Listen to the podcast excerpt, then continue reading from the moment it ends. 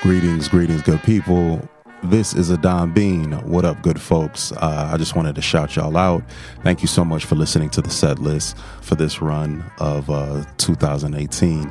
Um, I've had some incredible guests had the um, super dope Yanni Moe and Jack Preston, had Jamaica West, the incredible uh, Rob Milton, Alex Faith, and and and the one and only Sho Baraka. So, yeah, man, it's been a lot of fun, and uh, there's just I've been in talks with a lot of artists that um, I just really appreciate who are uh, looking to sit down for an interview coming up pretty soon. So, uh, but with that being said, I'm thinking like as we are kind of winding it down for the year, it's probably best if uh, I go into the vault and maybe release some episodes that uh, you might not have heard, uh, some conversations that uh, I really enjoyed having. And so for the next few weeks here, um, I'm probably going to just throw up some of these episodes. that I think that although they happened uh, maybe a year or so, a couple years ago, um, still just really insightful conversations uh, about music because music is definitely timeless. And so uh, for the first one, I want to reach out and bring up um, my good homie and incredible, incredible musician, producer, composer, uh, Roman GianArthur of Wondaland uh, Records. Um, he is um, You've probably seen him beside Jidenna uh, doing a Classic Man, or you've heard his work on um, Janelle Monáe projects dating back to the ArchAndroid, and uh, and then you might have just seen his own work, his mashup album that he did uh, with Radiohead and D'Angelo called OK Lady and a host of things. I sat down with Roman GianArthur. I think this was 2015, if I'm not mistaken and I really got to sit down and pick his brain about his idea of a set list. And he's just such a great person. I've known him forever and a day, and um, I'm just completely amazed with the amount of music and transformative work that he does for himself as well as for other artists and uh, so much of that that you the world has still yet to see so i'm excited uh, and so i just think it'd be kind of good to put this out now so that uh, you can refamiliarize yourself with uh, a genius, and I really do believe Roman's a genius. Uh, as I said, he is a member of Wondaland Art Society. He is an artist on uh, Wondaland Records, uh, helmed by the Queen Janelle Monáe. And um, yeah, I think that this conversation is great. I, I, had an opportunity to sit down with with Saint Beauty earlier, so you could probably go back and check that in the catalog. But uh, but this is a great conversation with Roman GianArthur. Like I said, it occurred about 2015. I uh, I hope y'all like it. I hope y'all dig it. Um, with that being said, I'm going to keep rolling out some some new old episodes, and um, please be sure to um, subscribe, tell a friend and review. All of that matters so much, and I really appreciate y'all rocking with me. So, uh, with no further ado, this is Roman GianArthur, the set list. Let's go.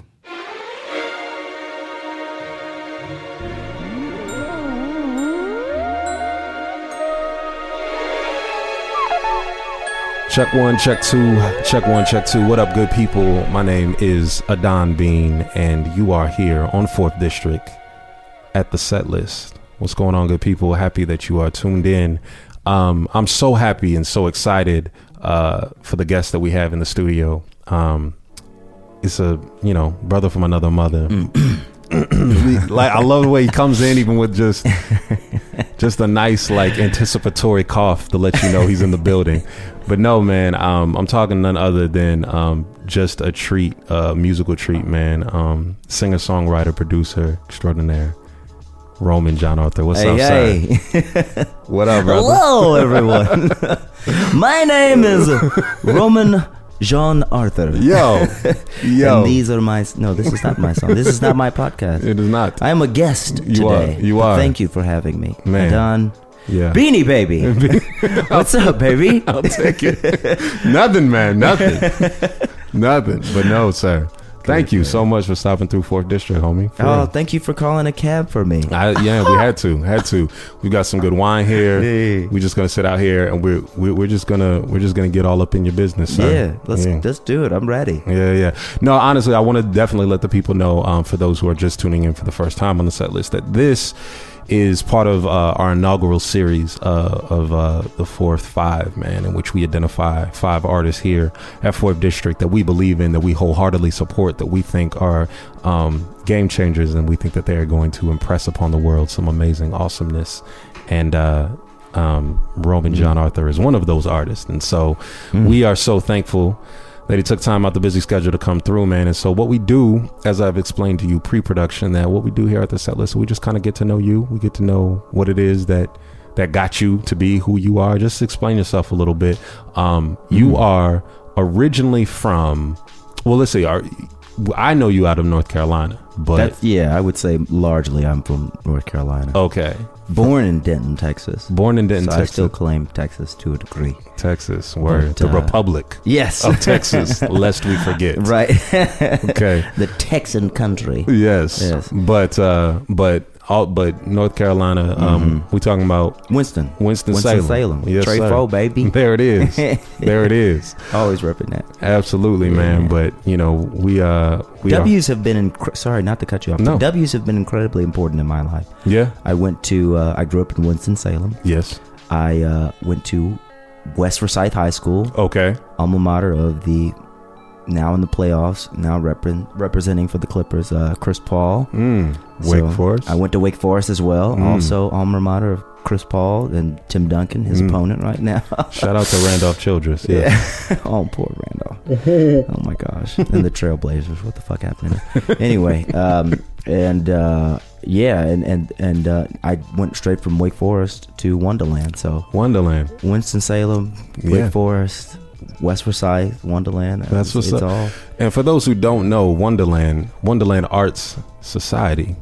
Good sir, you are um, you are a member of that collective, but you are also uh, one of the flagship artists of uh, of Wondaland Records. Yes, by the grace of God, I am Yes, part of that five as well. Yes, you are, and that is, uh, of course, uh, started and and um, kind of spearheaded by the illustrious, amazing visionary hmm Miss Janelle Monáe. My hero. There she goes. there she goes. Yeah. but um, She goes. but yeah, so man, tell me. I mean, um, you know, I I know, but for the benefit, like, just talk to me about that that connection. You know, with um, Yeah. Janelle and with Wondaland, and um, you, of course, have produced on. Uh, her first two records at this Mhm. point. Um, We are talking about the ArchAndroid. We are talking about Electric Lady. Yeah. Um, but y- you you've just you've been around, man, for for for for a bit, man. What's It's weird. I don't know how I got into this. I mean, I do, but I don't. You Yeah. know, it's it's a real. I, I say by the grace of God, Mhm. in all seriousness, uh, I did not study music in school. I studied Spanish and medicine, and uh, when I left Wake Forest and hopped over to the Mystery School of Wondaland, yeah? um, you know, I was embraced with open arms Right. by Nate Rocket Wonder, who is Shout my out. flesh and blood brother.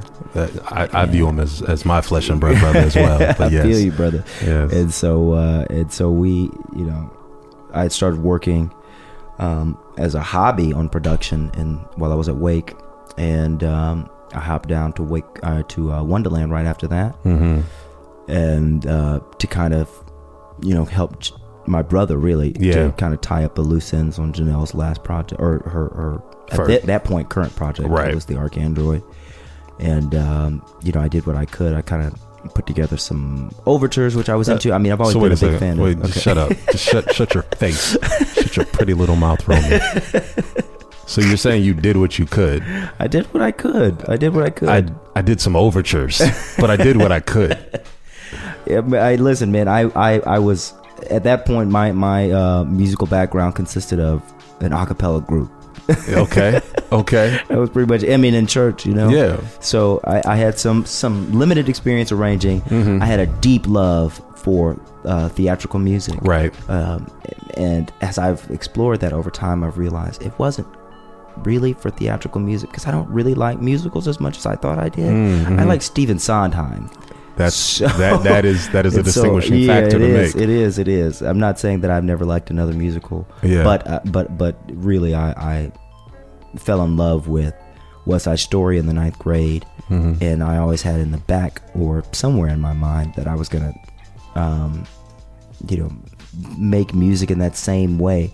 It seemed like his music was so tied together so well, lyrically, uh, melodically, um, from an arrangement standpoint. It all told the story so tightly Right.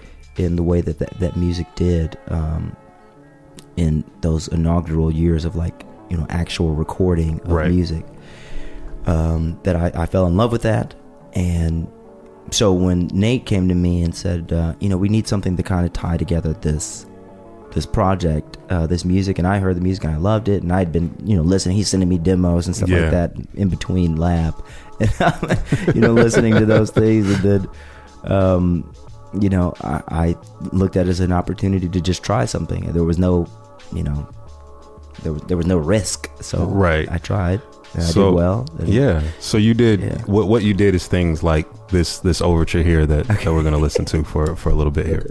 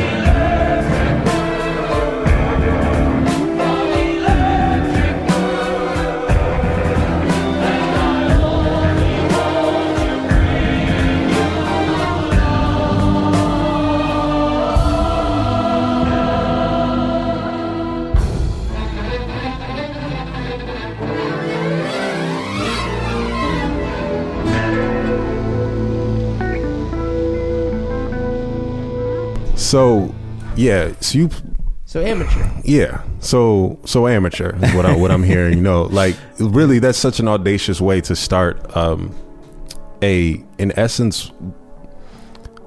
It's so hard to classify what it is that Janelle does um, as an artist. Uh, Good pun. but uh, yeah, man. But uh, but uh, it, you know, to start, in essence, for the sake of conversation, let's call it pop. Let's call, it, let's Oh, yeah, call yeah. it that. Let's let's do that. It's very audacious in 2010 to start a pop album with Mm-hmm. a with a sweet overture. Well, I mean, we thought that the climate needed, uh, you know, something a little different at that point. Um, the climate agrees. you know, but it really came down to what what uh, Janelle saw as a vision for her album. I was happy to contribute in the way that I could um, and use the the skills that I was I didn't know I was really cultivating, and, and I, like I said in an acapella group, and um, that I had you know had limited exposure to in, in my younger days and whatnot in terms of like reading music, Right. um, and um, you know I was just happy to be a part of the whole thing, man. Right. I came down to Wondaland, and you know I had I had done the overtures and whatnot. That was like the grand, you know, Right.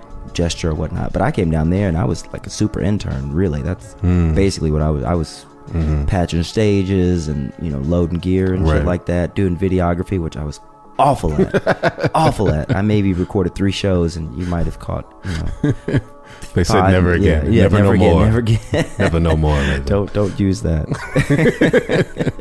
but no, it's it's funny because um you know I, I of course and I and I'll say this so I of course uh, met your brother Mm-hmm. in undergrad in college and um and a little strange fun fact I have locks as a result of your brother actually Is that right? that's very true your brother was the one who was like yeah man you just shouldn't cut your hair and I was like word I'm doing it. Everybody's doing it. all the cool kids All the cool- cool yeah so um but yeah man Nate Not Rocker untrue Wonder at Morehouse.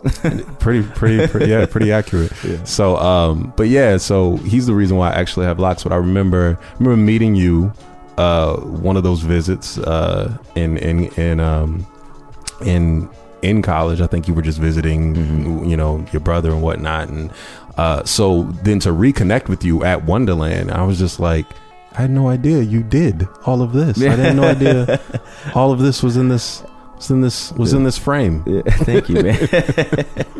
But uh, You're too kind. hey, hey, hey, hey. But, Ay, ay, ay. but yeah, man. So, you know, I, I don't want to get ahead of ourselves, but Mm-hmm. you know, the idea really is just to speak to people and let you know to tell them how you you know how you got to where you are, and it, it's and it's it's just such an interesting story. I think for someone who didn't foresee themselves kind of in this place that they're in right now. right. Yeah, it kind of found you in, in, in its own interesting way. It or- did to a degree. Mhm. And I know I the way I've spoken about it, it seems that way. But now that I'm in it, Okay, it's like one of those things that you know when you're a kid you think you can do any fucking thing. right. And and I was definitely one of those people that um, you know, when I was six or seven, I, I saw anything I saw on television. I thought I could do that one day. Yeah. You know, professional football player, Mhm. I, I'd do that one day. Mhm. Basketball, you know, do that one day. You know, musician, I can do that. I can sing pretty good. You know, Right. Whatever. You know, whatever. Right. Why not? You're audacious enough to think you can do that. Absolutely. So I definitely, you know, in the back of my mind, had dreams of of um, being an entertainer.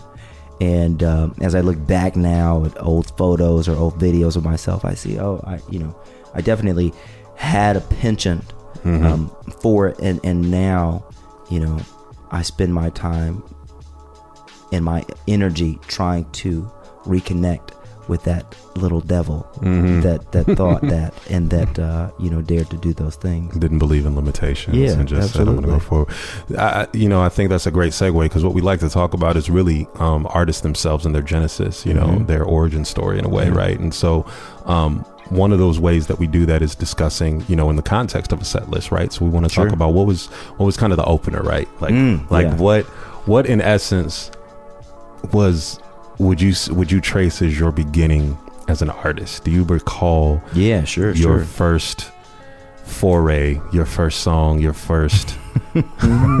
He's laughing. I am laughing because I'm thinking about you know little recordings that I did when I was uh when I had a little karaoke machine. You know the thing with two two tapes. Oh, of course, yes. Right. It was the first time you can you know if you're if you're creative enough, you put the tape over the. Absolutely, You, is, this is confusing, but you put a piece of tape over the edge of the tape absolutely. to record on it. yes, I might be aging myself here, but No. anyway, you know, We're you put that, and then you, hell. you know. So I remember trying to, uh, you know, record little, my do my little multi-tracking there. of course. right, right.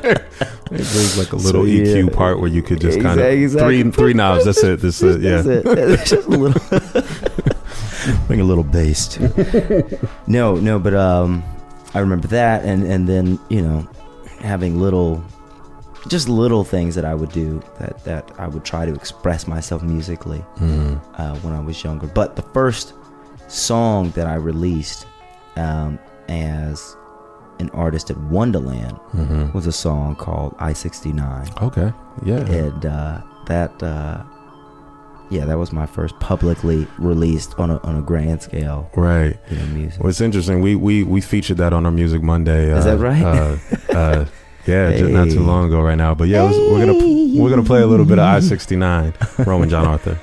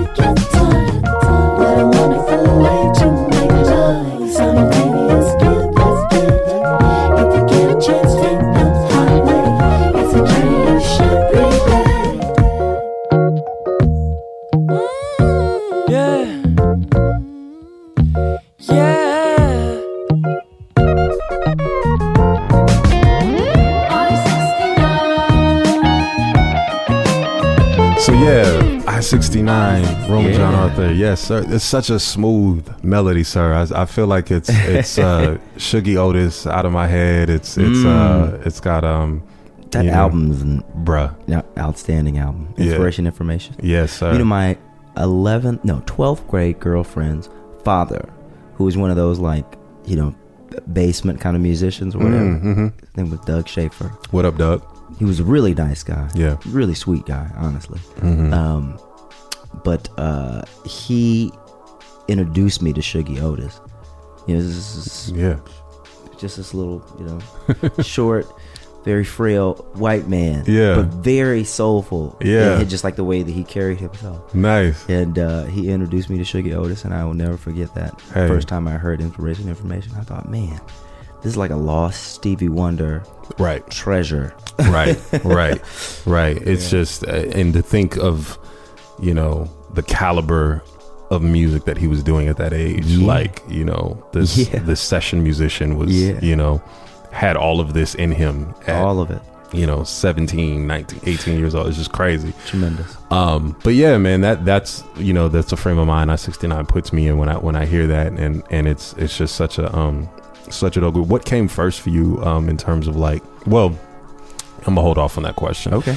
tell me you know we were talking about Shuggie Otis, but tell me you know the other kind of coin to that opener question is Mhm. what i like to talk to artists and find out is like you know what albums or what artists have they heard in a way that their opening song or their their intro to their album just kind of blew them away you know Mm-hmm. Yeah. kind of oriented them in a way like i can't believe Yeah. this record started this yeah. way Nah, I mean, there's a lot of there's a lot of great albums that have started in incredible ways. I mean, you can go with I mean, there there are obvious Mhm. answers um, like like Let's Go Crazy Mm. on Purple Rain, man which is just like a you know yeah you can't you can't uh, you cannot deny uh, that as an opening song. Um, I remember though one of the first albums I ever got um, as a gift, um, an actual CD from my brother was Lauryn Hill's "A Miseducation" mm-hmm. and um, you know "Lost Ones." It's funny how money changes situation. Ah.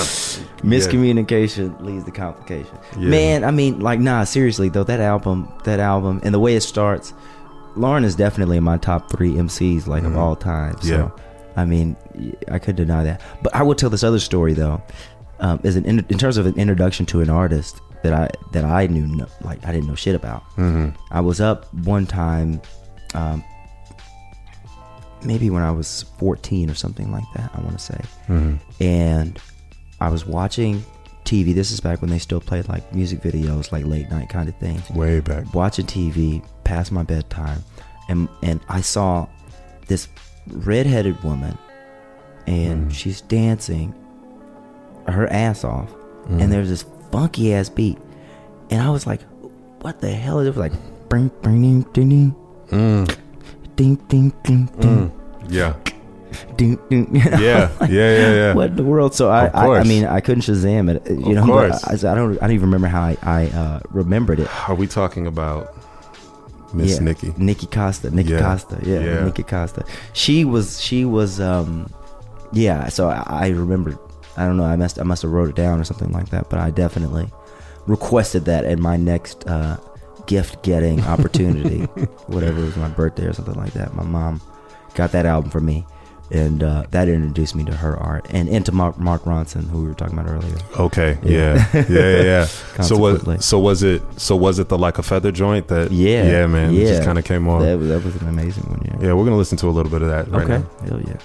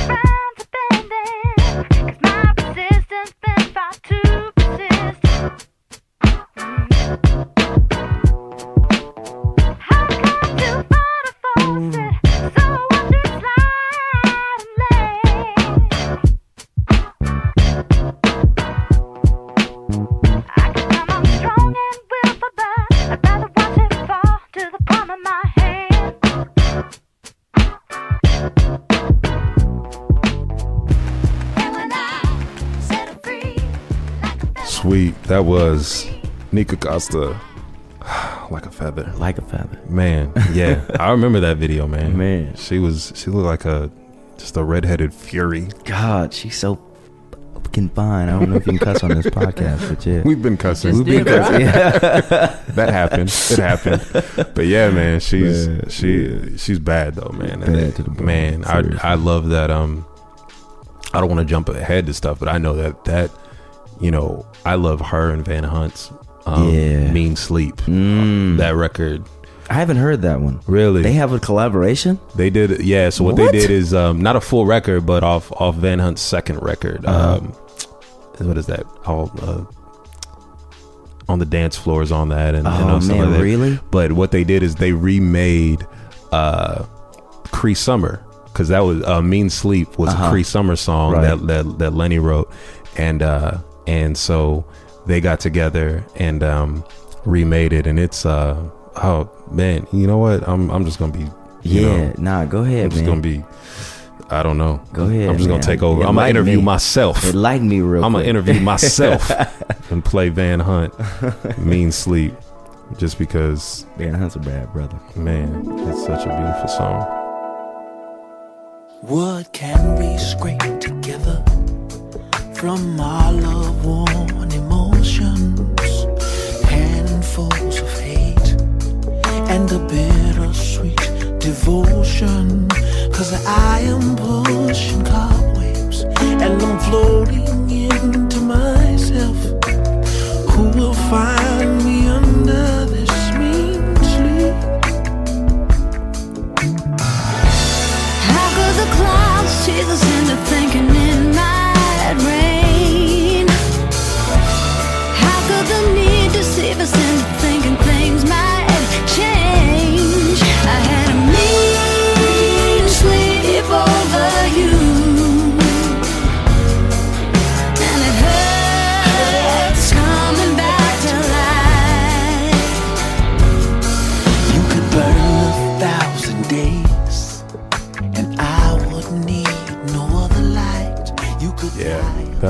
man, Van Hunt, Man. Nikka Costa, Mean Sleep on the jungle floor. Man, get familiar. but yeah, man, yeah. yeah, but no, it, it's voice. man get out of here Yeah. but you know and that's one of those things right like you you know you said that you know you this this you didn't know who she was but you're you're watching television and you see you know this person and you're like immediately engaged you're immediately, Immediately. a fan Yeah. and that's kind of one of the other parts of you know And you know, aroused. to be honest. Yeah. this, for the, this podcast just went somewhere Now else you just went somewhere else. but no, absolutely. what we're talking about though Mm-hmm. is, um, you know, you found yourself though as just a fan in that Yeah. position, and Yeah. I, I think that's very interesting from the perspective of like. What are you know when you found yourself as a in the crowd right because so often as artists you know we're on a stage often Mm-hmm. And and Yeah. and we are Presenting. presenting right Mhm. we are we are um in a performative aspect and finding a way to, finding a way to give that to the people in a way that is palatable and sometimes in a way that isn't palatable just because we want to do it you know Mm-hmm. we sometimes we just want to um, stick a square peg in a round hole because that's what we feel called to do on the stage but i'm curious as a crowd you know from that crowd pleaser perspective can you talk about one of your favorite live show experiences you know from when mm. not you know because you're on a stage often or because you can be on a stage often can you talk about one of those moments when you were just in the audience and in awe? I can. I want to preface this by saying that like all of my answers at some point could could be drawn back to Stevie Wonder. So, you know, I, I'm enough. trying. I'm trying to measure how much Stevie that I put into this. we all do this But yes yeah, we, but yeah. I mean, stevie is a legitimate answer to every question every every all of Ever. these. no, I mean I saw I've seen Stevie live uh, a few times now, and and uh, every time it's a tremendous experience.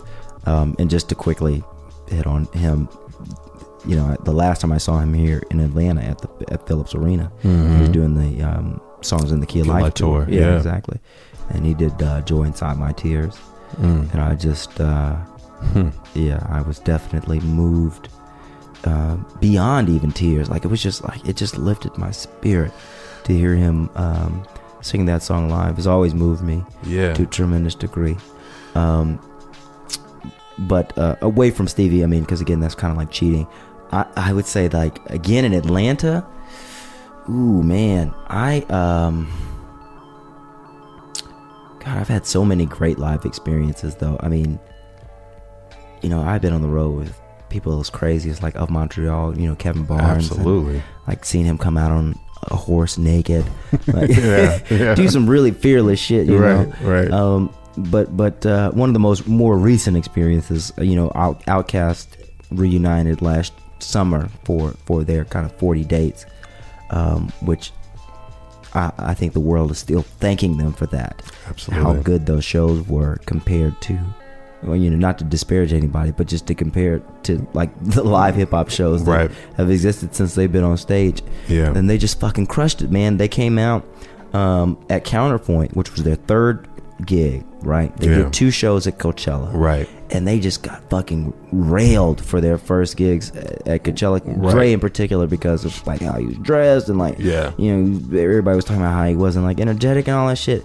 Regardless of the fact that he just lost both of his parents in the past eight months, and it's like you know people are getting on his case. So he comes back to Atlanta, or you know he comes back close to Atlanta. He's in Rome Yeah. and um, doing counterpoint and man like that show the whole show they just fucking murdered it they just murdered it man he had like it was even from like the way that they had the sh- shit set up like Drake uh, you know big Big has been holding down Outkast. Absolutely. So, you know, he's got his shit. He's got His his, performance stage. chops His is, performance like, chops heavy, are yeah. up. But Dre to come out the way that he did, he had on his, you know, jumpsuit that he wore for the remainder of the shows, as far as I'm concerned, Yeah. or as far as I knew. Right. Um, he did. and uh he's got you know big's got the wireless mic dre's got the wired mic. Yeah. it's like the, the the dichotomy is perfect man. They got the box on stage but they're not fucking around with it. Too too much. They only Yeah. use they, they- like they were just hitting the beats man. And then they had their individual show moments. It was just like you know i mean i'm i'm a on on a scale of like one to like fanatic Mm-hmm. I would say I'm a like seven or eight Outkast fan. Just you know, just compared to like Sure. Atlanta people. you Right. know. I, I love Outkast, but like, Right. compared to people I know in Atlanta. So I mean, you know, to see them come out and do it, man, it was just oh And I think what That you know, was a moment. one of the things you're talking about as well with, um, in particular, that counterpoint show is just that there was so much, you know, stuff heading into it because there was weather issues and they didn't know if it was actually going to happen. Yeah. Mm-hmm. you know, and at the time there was no Atlanta dates that were announced, so you had Yeah. a, a lot of Atlanta. they didn't know about the actual Atlanta show. That was yeah, yeah, yeah. So a lot of Atlanta just was like, well, this might be the closest we get to see this history making Mm-hmm. Hours away, performance. right. So they drive up, but um, there's you know rain and tornado, you know, just all of that stuff, and then to know, you know, that or whatever around 1 a.m. they hit the stage and just Man. tear it down. I can understand that Oh absolutely gosh, being an man. amazing moment. Yes. You know, one of the other parts I think the other side of that that kind of crowd pleaser point is when we kind of we kind of ask the people out in the audience and the audience although we do not have a studio audience that you can see with your natural Yes, eye we do. Hello. stay woke. stay woke brother. But but uh we do reach out to the interwebs and uh and reach out and ask for questions in that regard. And one of the questions that we heard come in for you is just um we had a few come in but one of them that w- was most pronounced is just you know how do you approach your music you know in a sense of like cre- in your creation process? Mm-hmm. Like is it are you lyric driven? Is it something where the melody comes to you first? Um, you know in terms of mm-hmm. instrumentation you play piano but you also play guitar as well and and mm-hmm. you i've seen you on the drums from time to time you know like you you're virtuoso in that way right? So i'm kind of curious like what what tends to be that first that starting off point or that point of departure for you as an artist in terms I- of creating music Will never tell. Ooh. Okay. All right. No, Take to- that, as a, crowd. as a caveat to that, I would say that because I am not in control of that process, um, Hmm. you know, I try to be open to what the wind, Mm-hmm. what God tells me to do, Mm-hmm. and I try to develop my skills, Mm-hmm. um, be they, you know, playing instruments Yeah. or singing or reading so that I'm, you know, well read and understand what it takes to write something well. Right. or listening to good music. I try to do all those things so that when it's time to sit down and do it. I can do whatever I need to at Yeah. that moment. I never try to um, control that process because I'm such a meager. Um, I'm just you know I'm just a human man. I'm, I'm controlled by my emotions. I'm controlled by day to day and like Yeah. you know people can tick me off and like all kind of all kind of shit. You know, Mhm. it's just I try to I try to be available when Right. I, when I can be.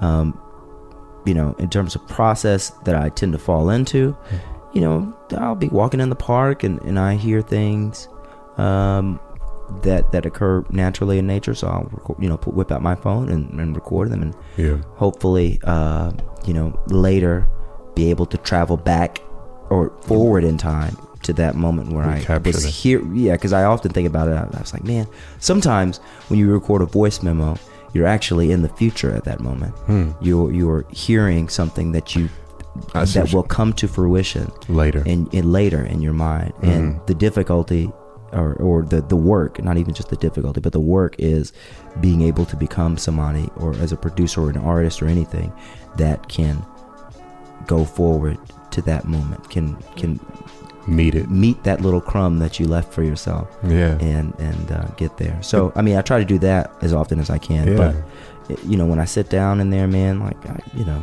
i write shitty songs all the time Understood. Understood.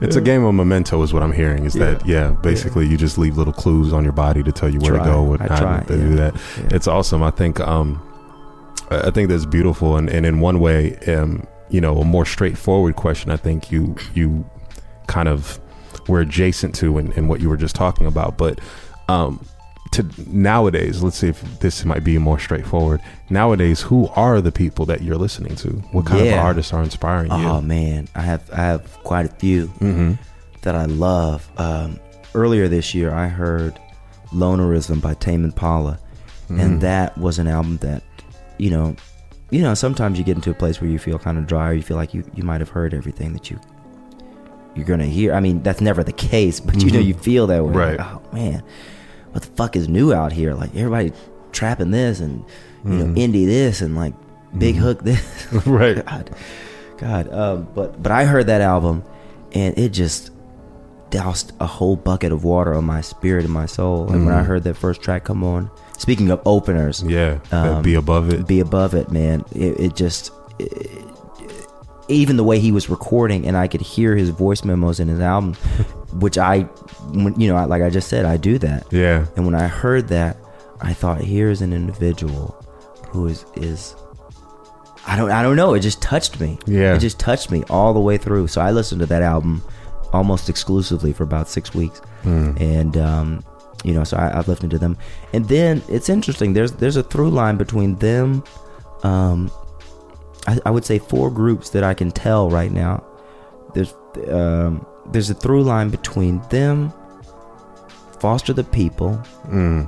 who I've been listening to their album, um, Mm. not exclusively, but I I love their latest album, Mhm. their latest offering. Um, uh, you know that that's just a really strong album. It's the it's the best thing I heard come out of 2014, I think. Mhm. Um, and um, uh, in terms of an album, Mhm. don't use that to trap me anymore. but uh, nah, nah, I heard that, and then you know to hear them, um, and the influence that it seems that Lonerism had on that particular album in terms of production, in terms Yeah. of sounds, even melody, Mhm. um, the through line between that, and then to, to know that Tame Impala um, was opening for MGMT at a gig that I did with, or that I was, you know, in, you know, when I was talking about patching stages and shit like Right, that. right, I was patching the stage for Janelle at Red Rocks. A Oh, huge yeah, venue absolutely. out on the on the west, uh, not the west coast, but it's in Colorado. Colorado, yeah. exactly. Boulder, amazing yeah, venue. I hope to mhm. perform there someday myself. And uh, they were doing a gig out there. They were opening for Janelle. Mhm. Tame Impala was at that point, and um, to hear them opening for MGMT, and then to know that MGMT, another group that I love, Sure.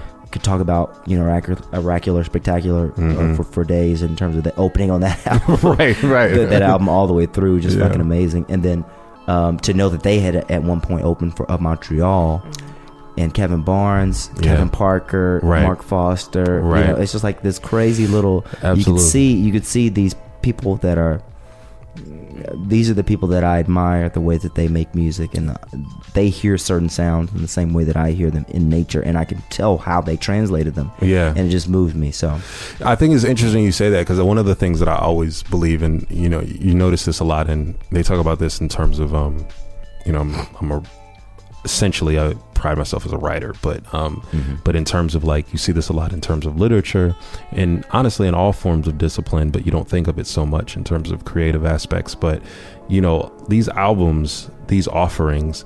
They're in conversation, right? Like mm-hmm. it's one of those things where you know, cer- certainly when you're talking about Tame Impala's record and mm-hmm. then Foster the People, like Yeah. These people are listening to one another. They are, and man. When you, and They when you hear, are. It's when very you hear it, clear. yeah. And so when you hear a project and you're like, Yeah. you know, sometimes a lot of times we think about music that gets put together and we're thinking like, you know, how did they, um, you know, if we try to kind of play a, an anachronistic game and say like, man, could this be released, you know, seven years ago or Mm-hmm. eight years ago? But you can't really do that in the way that music itself or these these these offerings or the way the creative process works a lot of times is that they're building blocks in these ways and that there's this communicate there's this talking that's going on in the actual art itself the art itself to that's one the best another way.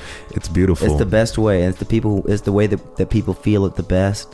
Mm-hmm. You know, outside of like conversations and and you know whatever medium. yeah Um, you know on. you know, in articles or, Right. social media or whatever, it, it's it's the conversations that happen in the art that are ones that the, that are like the most poignant because they're the most thought out, they're the most poured over, Mm-hmm. and uh, they're, they're just the most moving. Yeah, Yeah. So man, uh, that definitely definitely speaks a lot. It's such great music. Um, one of the things that we also like to talk about um, as well is I like um, Rae Sremmurd as well. bruh, that those those Talk kids about opening line. know how. Let me say about opening line, dog. opening line. Uh, um, Donald Trump. That's my Yes, favorite. I told, I told everybody That's that's, the- my favorite opening line of the, the decade, bruh. That's the one. Read my lips. yeah, yeah, that is the yeah. best opening line Yeah. ever, bruh. That's an amazing. Like those kids know how to make some my new some interesting music.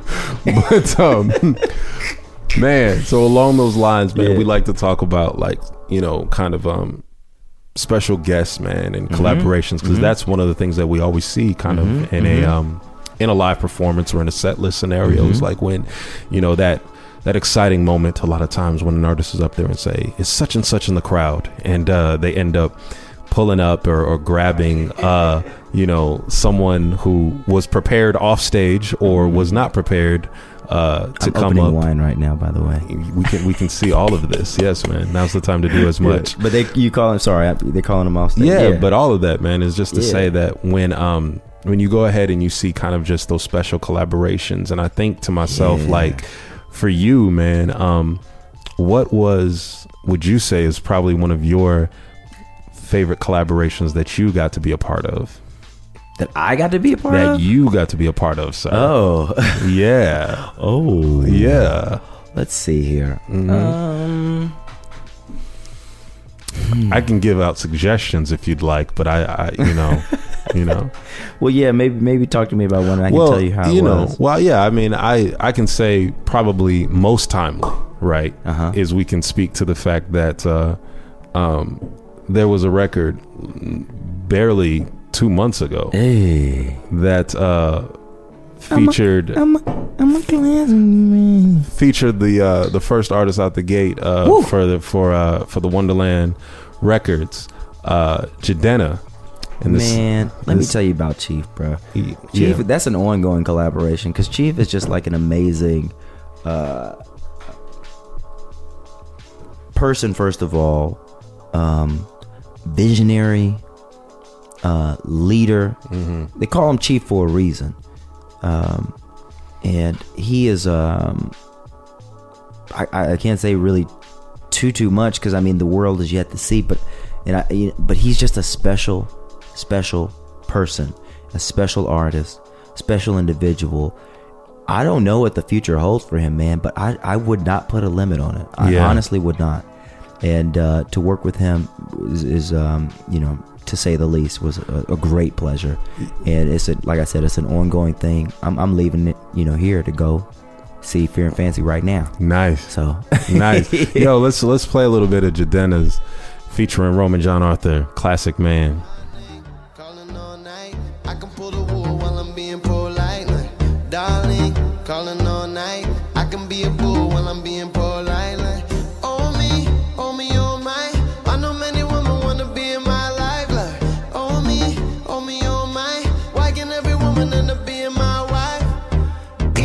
Go away, even if she go away.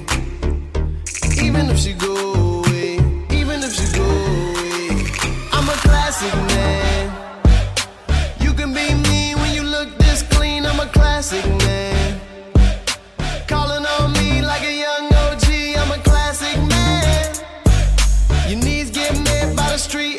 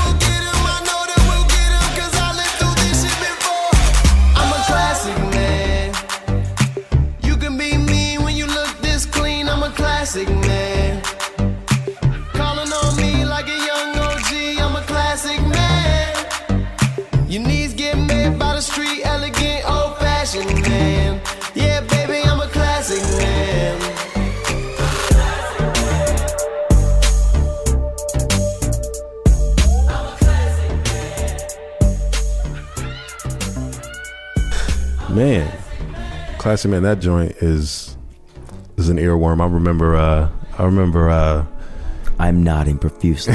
I remember getting, a, you know, hanging around in dank corners in uh Hey. at Wondaland and being able to to hear such a song yeah. much earlier. Yeah. And uh man, just I, I the the moment I heard it, I was like, this is going places. Yeah, yeah, what I'm same, saying? same, yeah, it was like this is going places. Now we were working on Eephus. Uh, not to give too much away about that process, but like you know, we were working on Eephus, and that was one of the first songs to to be done. yeah, Like when it came through the door, Chief came down from from Brooklyn, and it was like, yeah. Bro, like you done you done you done got it started. You Right, got it. right, right, really, right. for real. Like out of all all five of us or whatever, like that was one of the first uh, songs to get.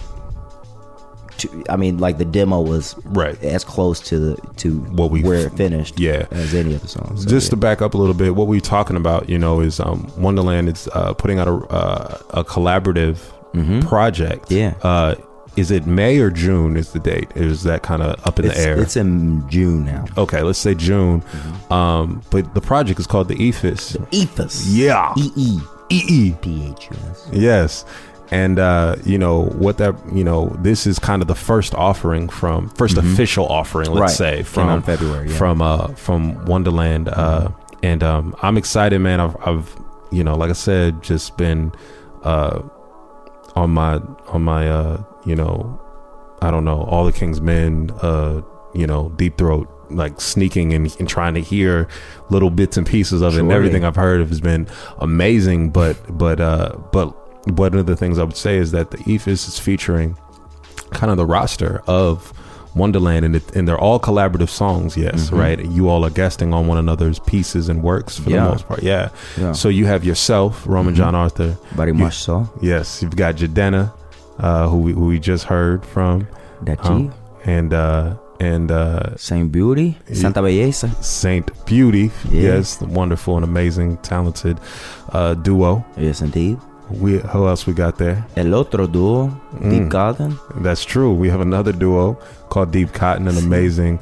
Uh, I mean, so many styles that they put together with funk and and, and rock. Oh my and, gosh, and, yeah. and everything that they do. Yeah. But um, but yeah, man, you guys, you guys are superheroes. You know, in essence, Thank you, man. Nah, we're gonna fulfill that then. That's what's up. absolutely. I hope to be a superhero. Why not?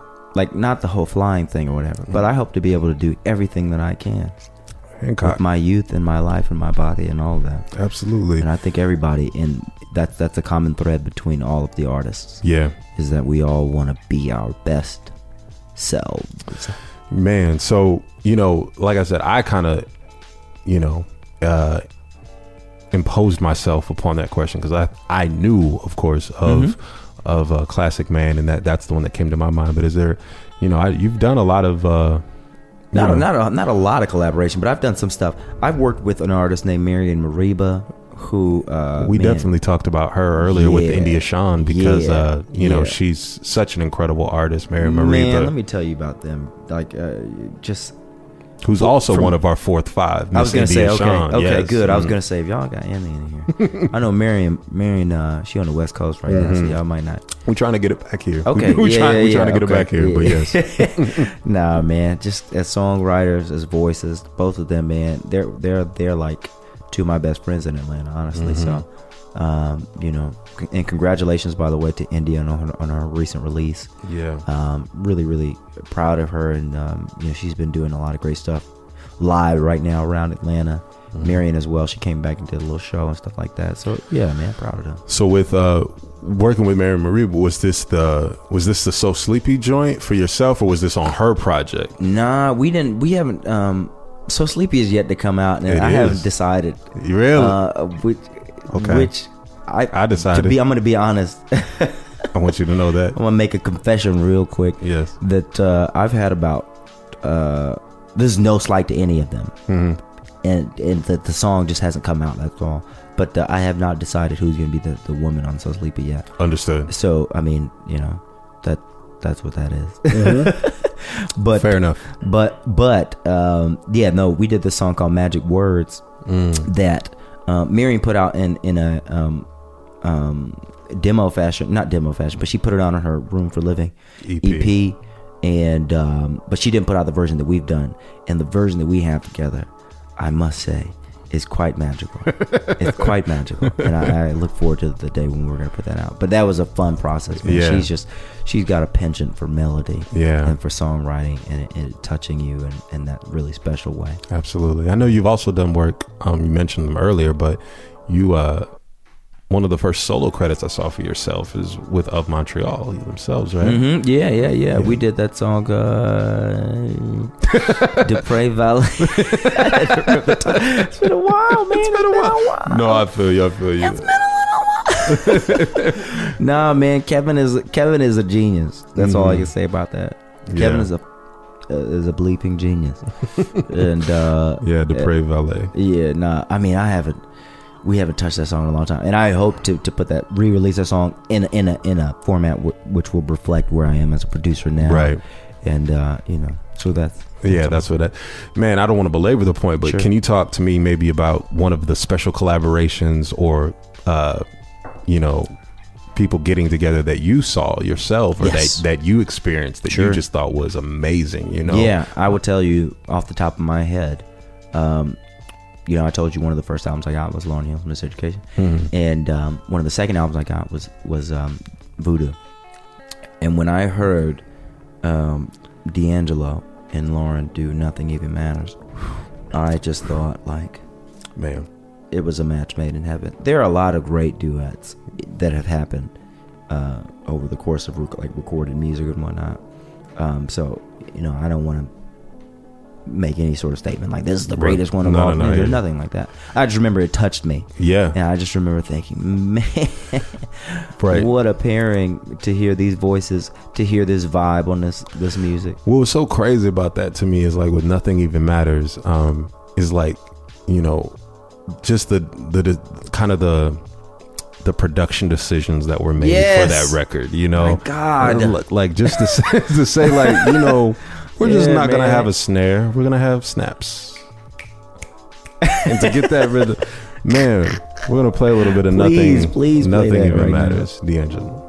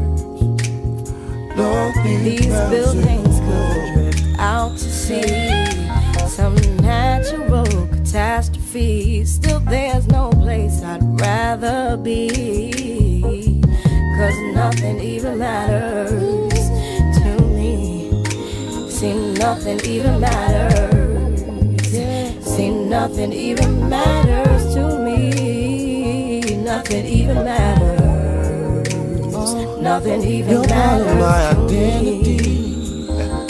I sometimes have the tendency to look at you religiously, babe.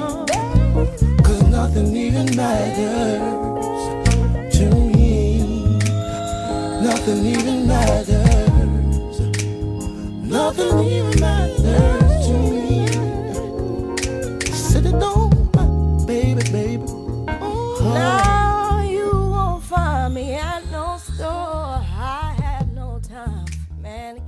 Okay, yeah, I'm gonna stay. I'd stay. yeah, I can stay. I can stay there.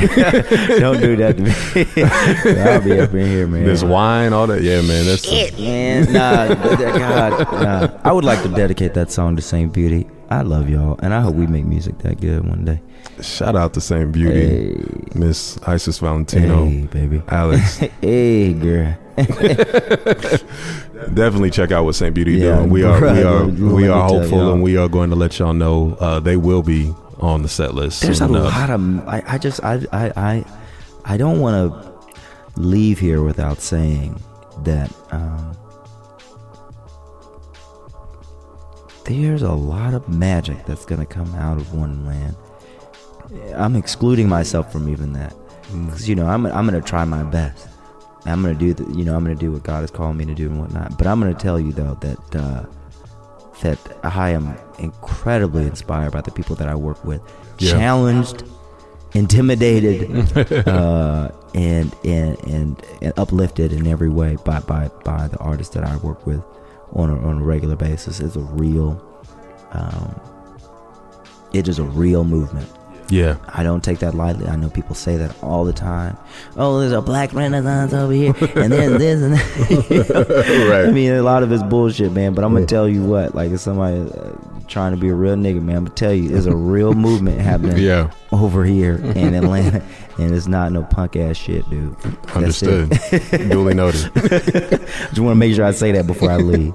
All right. Duly noted. Your friendly PSA. We are going to return back to, but no. Um, I, I completely agree, and we we I'm I'm excited Yeah. about what I've heard and what I know is constantly being made over there. Mm-hmm. You know, we began to approach this idea, but one of the other essential parts of a set list, or one of the essential parts of a live performance that we see, particularly in uh in um in kind of soul and uh I won't even no I won't even restrict it to a genre to a subgenre, but what we see is the idea of the cover song. You know, that song that where an artist gets up there and they reinterpret a work that speaks to them, that uh, kind of um, that either they feel like they could have written Yeah. or they feel like was written for them. Yeah, no, that I I have had that experience yeah, and deeply, and I'm gonna I know where you're going with this. yeah. Tell me. So I'm gonna tell you the best.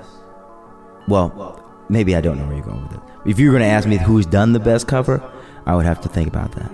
But the best cover that I love to do yes. is of a song. It's two covers okay. in one. It's called "High and Dry" wow. by Radiohead, one of my favorite artists, and um, and I combined that with "Send It On" by D'Angelo. And when I heard "High and Dry," which was one of the first songs I learned to play, You know on what? guitar. We're gonna shut you up Go right now. ahead. We're gonna play a little Yeah. bit. Jumps in a week. I bet you think that's pretty clever, don't you, boy? Oh. Flying on your motorcycle, watching all the ground beneath you drop. You kill yourself for recognition, kill yourself to never ever stop. You broke another mirror. You're turning into something you know surely not. Don't leave me high. Don't leave me dry. Don't leave me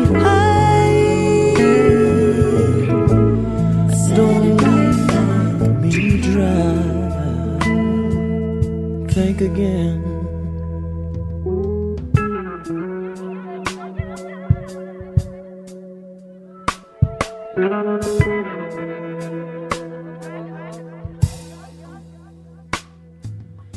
Dried up in conversation, you will be the one. Cannot talk. all your insides fall. And you just sit there wishing you could still make love. They're the ones who hate you when you think you got the world all searched out. They're the ones who spit at you. And you're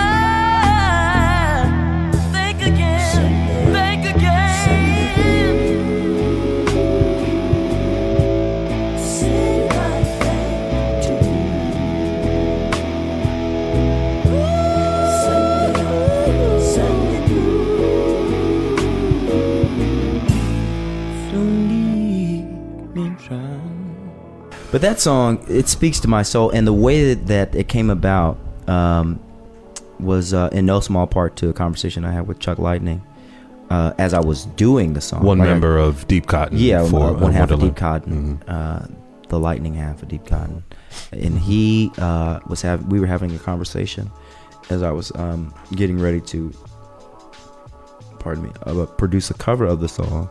And I was gonna go, uh, you know, like I said, it was one of the first songs I learned a guitar. I started Mhm. learning guitar in 2012, and uh, it was one of the first first songs I learned on Rocksmith, the video game. And so I took it and I was gonna, you know, produce it in the way that I, you know, in the in the Radiohead version because I was gonna kind of just, you know, make stems and then perform it live, whatever. And um, you know, Chuck and I came down. He came down and we had a conversation, and, and somehow it drifted into like D'Angelo, and and um, that put a seed into my mind and heart um, to think about how D'Angelo might do the song.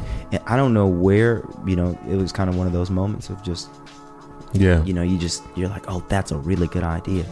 I don't know how I heard, and I, you know, I had I've had moments with like that with Radiohead and, and, and Head, Head and D'Angelo. Um, enough to put together a project around it, but but this was the first. This was the initial Yeah. step, and the and I still say the best Yeah. out of all the songs that I did and have done on this project called Okay Lady, which you will hear at some point this year. But like it it it it, it um that song is a is a prayer to me, man. That song, the lyrics, um I can't explain it, man. How how it came together and how it touched my life, how those lyrics are so relevant to me. Mm-hmm. It um it's just a really divine, very special thing. And um you know, I, I'm not compare into comparing, you know, who did it best or whatever. Sure. I would just say that that version of that song that I did, and I've not, you know, I don't, I, I don't say this often. You gotta say that, that yeah. version of that song that I did, that came out. You're right. I won't even say the idea. That just that came out Through me. from that conversation, through that game that I was playing, that taught me that song, through the lyrics that Thom Yorke wrote. That version of that song is a prayer to me. It's a meditation, and it, it touches me and deeper than anything that that any I've seen anybody else do with that. So I would agree Yeah. on uh, all fronts, Yeah. man. Like all fronts. I know that um, when you first when you first played that for me, Mm-hmm. um, came over to Wondaland and and um, it was you and Nate and, and uh, Chuck, and uh, I remember you saying at that point, like talking to me, like, man, if these songs were reimagined by D'Angelo, like, Yeah. you say, because you know D'Angelo, yeah, you know D'Angelo likes likes his stuff to simmer. he likes his shit to cook in a crock pot. He does. He does. It's not quick. It's not Nah, fast. It's not a microwave. He's gonna let it stew for a little bit of time. He, gonna put it on in the morning. Yeah. Go to work and come back. He's gonna let them all get it's gonna be friendly. He's gonna Right. let all the juices get friendly with one another. They're gonna introduce themselves to one another. Say, Right. "Hey, how you doing? I'm Right. I'm Parsley. Hey, what's going on? I'm- Carrots over here. Yeah. So that being said, uh, that that was like the the way you oriented me when I when I like you know when before you played the record, and so I remember Yeah. hearing it going like, "This is beautiful. Like this is beautiful." And uh, you know, uh, you know, we talked about the visuals that are attached to this, um, um, but but even like you said, you know, even hearing the other three songs at that time, like all of it was good. All of it was was was um, moving and and to me imaginative, right? From a head perspective, like from a head exercise, I was like, man, that's dope. Yeah. But that one right there was from a heart Touches place your where it was so like, good, man, man. this is So good. this is something special right Yeah, here. Um, really and I'll also say that because, this is a side note, Send It On, to be very transparent, is my maybe my least favorite Hmm. D'Angelo song from Voodoo. From Voodoo. Yeah, yeah. Because it's because the album is so it's so amazing. Yeah, like so it's Yeah. like if I had to choose a song, this is my disclosure. Back in the Napster days, right? like yeah, yeah, yeah, yeah. I had a. I remember I had a. You know, D'Angelo's record came out, and I was like, I couldn't buy it because I was a broke college kid student or whatever. man. Didn't have no money, but $20. Oh, absolutely, that's nuts. So what I ended up doing though, I remember is like, yo, this Napster joint, let's make this happen. Yeah. And um, I had had put other songs on there, but I couldn't fit. Or no, I think I bought one of the CDs, like a 60 minute or something that couldn't keep all of the songs Right, yeah. on the- it or you talking about blank disc? Yeah, Yeah, it was like yeah, a, you know what I'm saying. So I couldn't do all that. So I needed to make a, a game time decision Yeah. on what song I was going to leave off. What you gonna burn? Yeah, and uh, I opted to. Uh, I, I remember leaving off something that I thought was, in hindsight, I thought was much doper, but I kept sending on, kept and I remember yeah. thinking like, this was the one I should have left Should've off. left this this time. on. Yeah, but all that is to say, hearing it in the context of um, Radiohead's "High and Dry," man, it it it reintroduced the song to me, man, in such a profound way, man. Yeah. But again, you know, we also talked about this in terms of what, you know, kind of what you did not want to do when discussing the podcast and discussing rather uh the um kind of what is the answer to all questions but one of the other aspects of the cover is to talk about just for you as an artist who is your per- your most profound musical influence and um, I know you mentioned someone earlier, but I don't. I don't want to hold you to uh, Yeah. the Roman No, John I Arthur mean, of twenty minutes I, ago. I mean, you know, it's it's, you know, I'm gonna say, you know, Stevie Wonder, um, and in all honesty, Stevie Wonder is my my greatest musical influence. It's not just about his music though. Um, it's about the context in which his music came out that makes him a hero to me. It's about the things that he decided to do with his music that makes him a hero. And um, it's about the life that he lived outside of the music. Yeah, So, I mean, he's he's the clear answer to me. Uh, there are a lot of artists that I really admire, that I really, you know, from a live perspective, that I think are outstanding. Prince is still the greatest live performer. I mean, you know, and he and he has said I've I've had you know um, the opportunity to to to you know be with him outside of his shows and things like that, Right. and he has expressed that the only person that he would fear, and Prince is not a you know he's not a coy performer. not at all in the least. But he has said the only person that he would fear kind of going on after is Stevie Wonder. And I see why. Right. You know? But Prince is, is, is still he's I don't know what he is. He was, you know you don't no one knows how old Prince he, I mean right. you can conjecture based on Wikipedia or He's a whatever. he- nobody knows how old Yeah. Prince is. And um, he's still the fucking best, man. Like Mm-hmm. nobody is touching Prince. Yeah. Uh, and so you know from a live perspective um i i hope that um you know i i will one day eclipse him um or not even eclipse but you know because people they, they come up in different generations. And i don't know if prince will ever die so i don't know if i'll ever I be able doubt to do that. I doubt it. but um and he's one of the greatest guitarists to ever live and and um gosh yeah. But but in terms of artists that influence me and will influence my career Yeah. my heart my soul my family um everything culture uh, stevie wonder is, is the greatest and i will never Yeah. say anything otherwise Absolutely, it makes sense, man. He's um, th- they're they're both so special, um, Prince and Stevie, and Truly. and and and in very different ways they uh, inform the culture and and and and just are extremely profound in that way. absolutely Um, I am curious though, just from you, like what what uh, do you have? What's at this moment in time, right? At whatever time on the calendar this is, whatever t- you know, time on the clock, whatever date on the calendar this is. Your favorite Stevie record? Just curious. the song that just started playing in my head when you said that was Mhm. girl blue the song that i always say is golden lady Man, that's me right Um, there. The songs that I have written on my notes are, well, I won't go into that Yeah. because I know you're going to ask those questions. So fair enough, but I think yeah, Golden Lady makes sense because it's to me it's it's funny. Like Golden Lady is such a such a It's like, amazing. where the hell did you? Where were you when you made that record? Where were you when you How- made it? like, where the fuck did that come from? It's funny. Where? We had we had India in the studio, of Help course, and so you know we like, talked about her cover of Golden. Lady, and what I love is the the kind of the personification of of of her and saying like I'd like to go there. Golden Lady.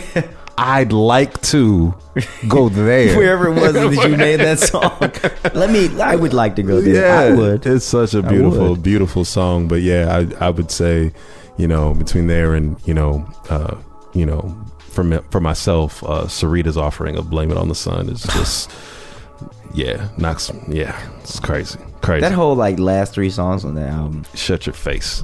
We're not gonna talk about that. We're gonna keep this going because I'm, I'm Yeah. belabor in this Yeah, as going well. But yeah. we're at the point, man, where we're talking about, uh, you know, how we end the set, man. How we end Mm-hmm. the set list, man. What's the uh, our closer, man? This is, of course, the way in which we leave the audience, Mm-hmm. man. And so, you know, um, one of those way. Well, I'll say this: What is your favorite final song on an album? Um, not to be too consistent, but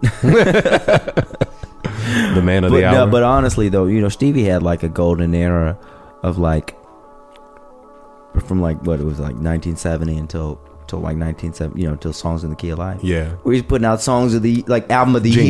year Genius. every fucking year. genius. Yeah, And uh, so all of those albums music in my mind with amazing book, uh, fulfilling this first finale. exactly, exactly, Innervision. Innervision, songs of key of life. Yeah, it was nuts. and and all of those albums have we talked about the album at the beginning of this as a dying art form or whatever Mm-hmm. but all of those albums are good from start to finish and they and when i say finish man you're talking about songs like i believe evil um, fulfilling this personalities please don't go on on songs in key of life it's you know what is it uh, uh all uh um, sunday morning Sunday morning. Uh, yeah, Yeah, it's like Stevie's very intentional about filling, finishing his albums very well. So, not to belabor that point or Yeah. to get too, you know, um, monochromatic or whatever, but um, uh, you know, you could definitely an obvious answer would be Purple Rain on Purple Rain. Pur- Purple Rain I mean, on the there's not- song on the album Purple Rain. Because I mean, even if you're just thinking about a concert, like if you line up the you know some of the greatest artists or the best you know closing numbers, it's hard to edge It's out. It's gonna be hard to edge out. I would agree with you. hard. It's gonna be hard. I would agree with you. It's gonna be and it's- really hard. And you know, and I remember watching a documentary, and them saying like that was live to tape at that point, right? Yes. Like, that's nuts to Yes. think that that was cap. Like that's just that special moment in The time. revolution was just at that peak, man. They really, really were. Wendy and Lisa and, and Prince. The guitar playing, uh, the production, um, every choice. Yeah. So I mean that that song is, you know, the epitome of epic. Let's go into Uh, Purple Rain a little bit right here. Okay.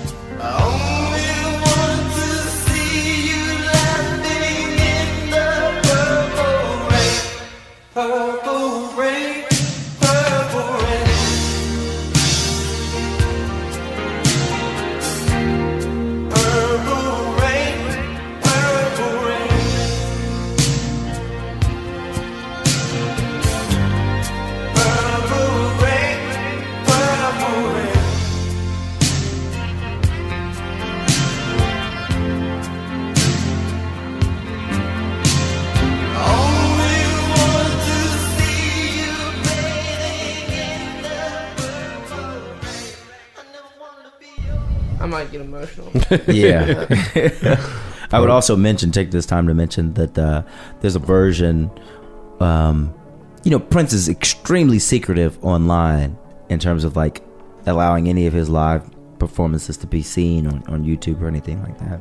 I did have the opportunity. The first time I saw it was with Chuck uh, who is a Prince, you know, Aficionado. aficionado slash gatherer, hoarder, Yeah. or whatever. And he had this VHS of uh, a performance that I was later able to find online, but it was of 1985, um, which was the year after Purple Rain was released. 1985 tour, and I don't know if this was the culmination or not, but he did the show at Syracuse okay. and he, that's where he filmed it and uh, that's the only show of purple rain that i've ever been able to see of that you know album tour or whatever that i've been able to see mm-hmm. and he ended with you know obviously with purple rain as an encore 17 minutes long all kind of like amazing guitar solos and stuff like that so if you ever get a chance to listen to that if you can ever find it Hit the Google. you know, yeah, but you're gonna have to hit deep Google for that, as Seth Meyers might say. Deep Google. Deep Google. Man. But yeah, man. And then let me let me throw in this other one just outside of Steve, Princess Steve because I don't know them so hard. But um, you know, Radiohead, um, the end of OK Computer, had this song called Tourist. Yeah. That um, you know, that's an amazing album. OK Computer is it was my introduction to to to Radiohead, and they Mm-hmm. have uh, put together a, a, an amazing career Yeah. of albums, um, not to be overlooked. But OK Computer um, is another example of, of just start to finish. Yeah. Great music, great, great Right album, down. and the way that they finished uh, that album. With the Taurus. Let's listen to a little bit of that.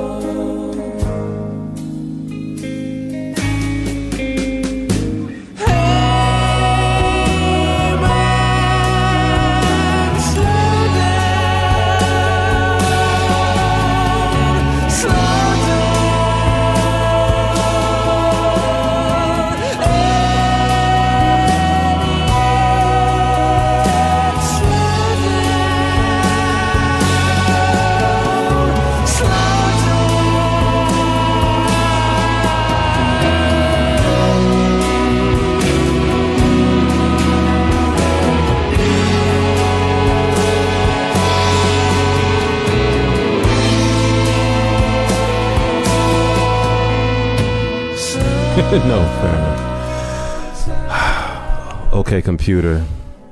But they when they reached that big pinnacle, it's like, hey man, slow down, slow down.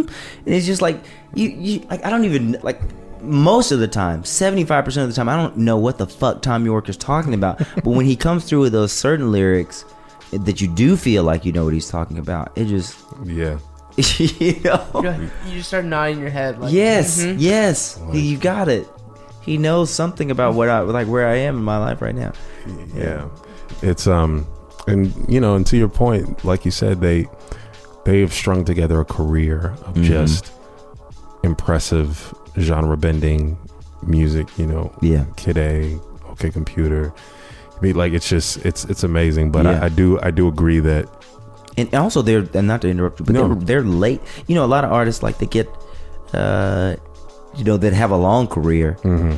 People disregard the the latest stuff that they Right, come out with. right. But Radiohead, I mean, they've had a long career of like, a mate like rain, in rainbows. yeah, that's- absolutely 10, 15, I don't know how many years into their career that was, but Right. that, that's a long time into their career. They were like a legacy at that point, and they put out that they put out that album, and it was as good as any of their album they put out. very good and and i think it got kind of overshadowed with the pay what you want model because Yeah, they introduced yeah, that they're with innovating in that yeah so it way, kind of it was kind of looked at as ki- I not didn't a care a shit parlor trick that. but more of like oh this wonderful marketing scheme was like no Yeah. they could have sold this at whatever cost they wanted to sell it at it was just dope as hell like Yes. yeah you know so i completely agree like um Top to bottom. Radiohead, just an amazing act, man. You know, uh, for yourself, man, just in terms of closing, you know, Yeah. as a closer and final question, Thank man, I just want to say, yeah, man, that, you know, on the fourth uh, district, fourth five set list podcast, man, um, I just wanted to say, man, thank you for coming. Uh, I wanted to ask you, you know, personally, like what, um, Well, honestly, there's a couple questions that just personally I, I would like to know, but I think that you know when you look at the musical landscape currently, Mm-hmm. What do you see missing out there?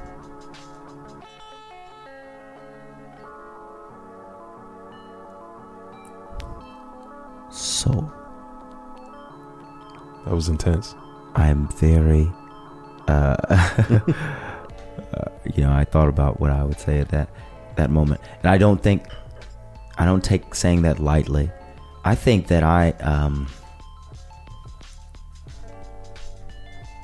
you know, man, like because of the music that I make, because I'm a black man, and because of the way that I sing, because of the churches that I grew up in, it's an inevitable fact that I'm a soul artist and that I'm also an R&B artist. Yeah. And it's also inevitable because of the climate that that you know, you know, terms have a certain like connotation in people's mind. They conjure up certain images, certain sounds, Mm-hmm. even smells and things like that when you say things.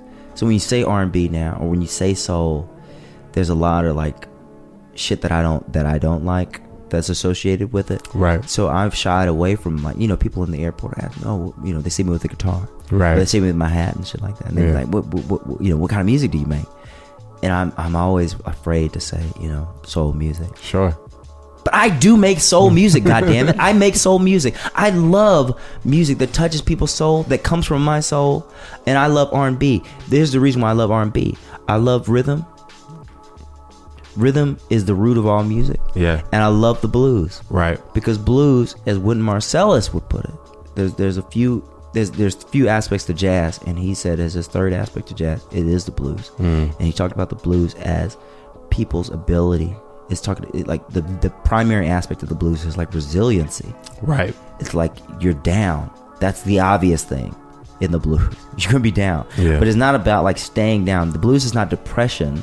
The blues is what the fuck do you do when you're down and that starts from you know in black culture that starts from when you are oppressed to a point of like there is no way that you are going to get out of slavery in your lifetime mm-hmm. what do you do when it's 17 whatever Right.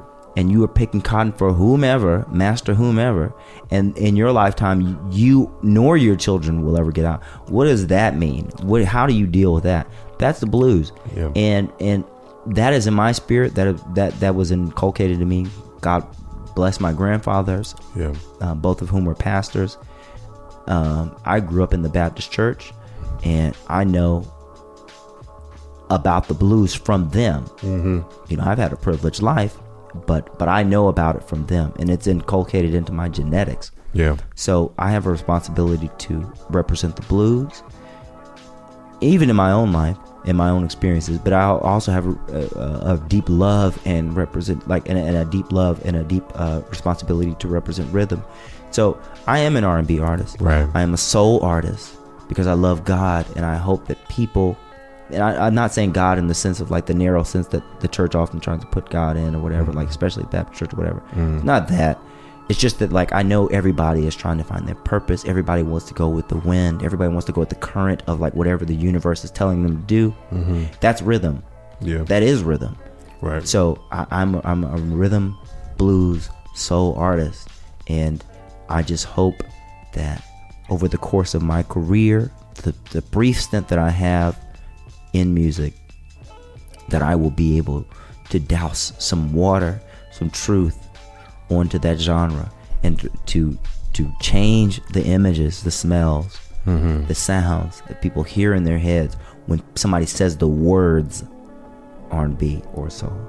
That's good, man. That's good. And you actually kind of dovetailed into what was my second question, which Okay. just was just as a as a black artist who, you know, to be very frank, right? We're you know we sit up and we discuss in a in a you know very casual format, um, you know, artists that are inspiring us and artists that are touching us, and you know, we're not necessarily and believe me when I say this, we are not dismissing or talking down to I'm a product of hip hop culture or anything like that. So no. that, but very casually we're talking about Foster the People. Very casually we're talking about Yeah. of Montreal. Yeah. Very, you know, very naturally we are in discussions about MGMT or we're in Yeah. discussions about Tame Impala. We're in discussions about it. You know, we're talking about these acts that, however, be classified alternative, whatever you want to say. Um, but as a black artist, you're not expected to talk about that. You're expected to talk about Trey Songz, and Chris. you're expected to talk about R. Kelly. R. Kelly or, whoever, or whoever, Yeah. August Alsina or Yeah. whoever's out there because and and regardless of you know you your image and your look and your you know you're a musician and you play and whatever it is, you know, and this is of course the struggle that Santigold talked about, and this is a struggle that um, FK. Uh, A Twigs, right? Hey, Twigs has talked about, and just saying like, hey, just because I'm black doesn't mean that I'm automatically placed. In, you know, if you never saw me, No. what you would do is you would evaluate the music on its own Yeah. head. You know, Yeah. and uh, and that would put me in this other. That would put me in these other genres, but. yeah.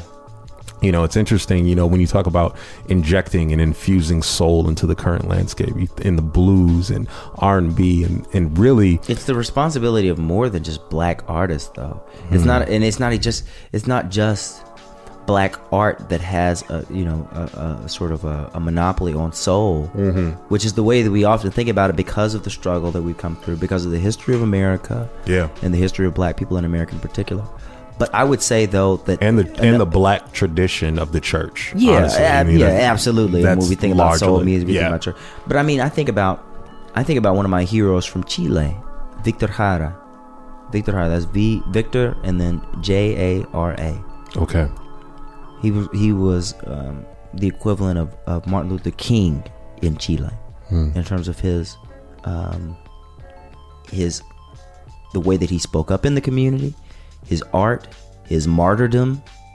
You know, literally the way that he was murdered in front of people for his beliefs, for the way that he spoke up in his art. He was a professor. Um, he was a songwriter, political activist, and I think about his music. And when I hear it, you know, like I said, I studied Spanish in in in, in, Right. in, in school. So when I hear his music, that is as much soul music to any, as James Brown to me. Gotcha. I I mean that's the God honest truth. Mm-hmm. When I hear his music, it is coming from a place of the desire to fulfill what God placed in his heart. That's it. To go with the wind, as I said, like to to go with that current, and um, even if that means sacrificing your life, Right. that is a real like soul music to tell the truth, regardless of the consequences. Amen. In agreement with that. yes, sir. Roman GianArthur. Love y'all. Hey, man. We just want to say on behalf of Forth District, uh, you are tuned into the SetList. Uh, this was Roman GianArthur. Um, please stay tuned with us. We will continue to feature the good music that's coming out of this brother's uh, music. Also, be on the lookout for the Eephus, which will be coming out in June, and uh, you can support uh, at your local retailer or local online community. We will continue to keep track of Roman GianArthur, and we will have uh, just continue to be in dialogue with. This is Adan Bean, the SetList. Peace. Think again.